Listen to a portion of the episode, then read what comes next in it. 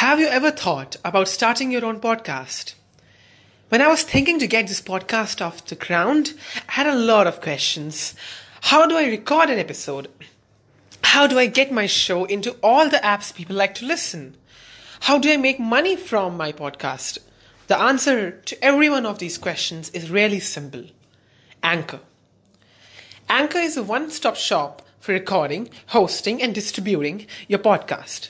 Best of all, it's 100% free and ridiculously easy to use.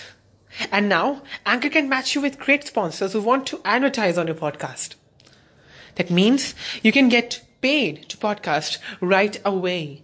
In fact, that's what I'm doing right now by reading this ad. Two sentences in the thought. Don't worry, just do Anchor with all the portals and everything in a sensible way, you get a benefit. So if you've always wanted to start a podcast, make money doing it, go to anchor.fm slash start to join me and the diverse community of podcasters already using Anchor. That's anchor.fm slash start. I can't wait to hear your podcast. Hello to all. This is Arya Kumari from Internationalism I am here with the top 5 updates of the January 2020. So, let's start. Firstly, let's focus the issue of East Africa. It is said that finding a common ground in East Africa, a United Nations resident coordinator bloc said, close to the Kenyan border, the small border town of Moroto in northeast Uganda is known for its dukas or small shops that sell traditional woodwork, pottery, and weavings. The people of Moroto also raise cattle that graze on the surrounding scrub grassland.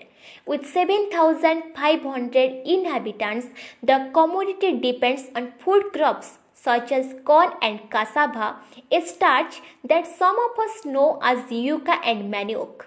Like many other places in Africa, Moroto has been affected by climate change which has deeply impacted livelihoods, especially for women and children. It is no coincidence that it has also become a conflict prone area. Just beyond Moroto, at the Kenyan Uganda border, conflicts that were previously contained and worked through the local levels started to escalate with political, economic, social, and cultural implications across bordering countries. So, Let's focus secondly on the issues of Iran. It is observed that the United Nations Cultural Agency chief assembles with Iran ambassador amid current tensions. The UNESCO Director General Audrey Azoulay and the Iranian ambassador to the United Nations Agency Ahmad Jalali met in Paris against a background of mounting threats between his country and the United States. UNESCO explained that threats can come from fighting but also any resulting occupation as cultural property reflects the life, history, and identity of the community, its preservation helps to rebuild a broken community, re establish its identity, and link its past with its present and future. In addition, the cultural property of any people contributes to the cultural heritage of humankind. Thus, loss of damage or to such property improvinces humankind, according to the information on its website. Thirdly, unprecedented terrorist violence in West Africa's Sahel region. The region has experienced a devastating surge in terrorist attacks against civilian and military targets.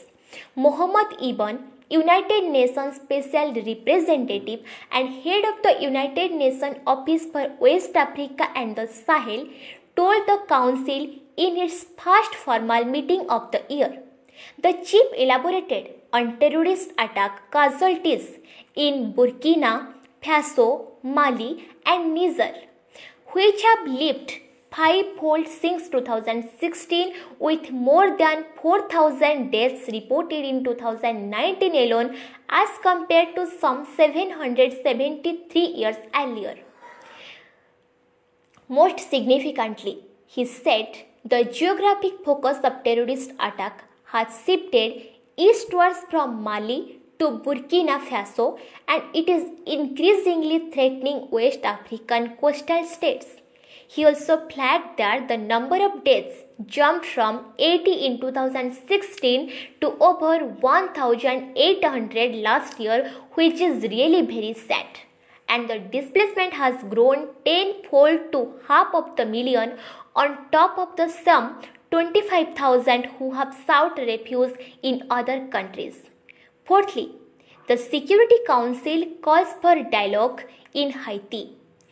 The members of the Security Council recalled the need for the government of Haiti to address underlying causes of instability and poverty within the country. They urged all stakeholders to refrain from violence and to resolve differences through peaceful means, the statement said. They further emphasized the urgent need to address deteriorating humanitarian conditions in the country with support from United Nations and the international community. Members issued a statement on Thursday, Thursday night outlining the immediate necessity for the parties to engage in an inclusive and open dialogue to form a government that responds to the needs of the people in addition to political instability, Haiti has also faced fuel shortages, uh, corruption scandals, and other challenges, prompting angry citizens to take on the streets. Lastly, let's focus on the issue of Libya. Dire and untenable situation for tens of thousands of children in unrelenting conflict in Libya.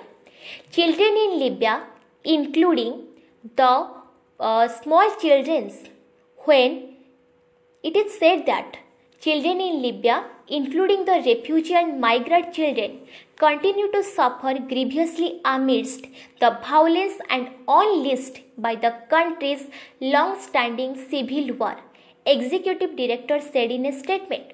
Since last April, when renewed hostilities broke out, the outskirts of the capital Tripoli the western Libya, conditions for thousands of children and civilians deteriorated, which indiscriminate attacks in populated areas that have caused hundreds of deaths.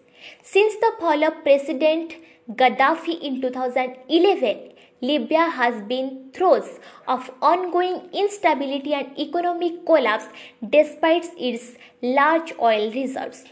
The United Nations Secretary General will be at a major international summit due to take place the German capital this coming Sunday which both the Prime Minister of the United Nations recognized government and the Commander Haftar are due to attend in the hope of establishing a permanent ceasefire. So, it's all about the top 5 updates. To be more updated, please be with us with internationalism.co.in. Thank you.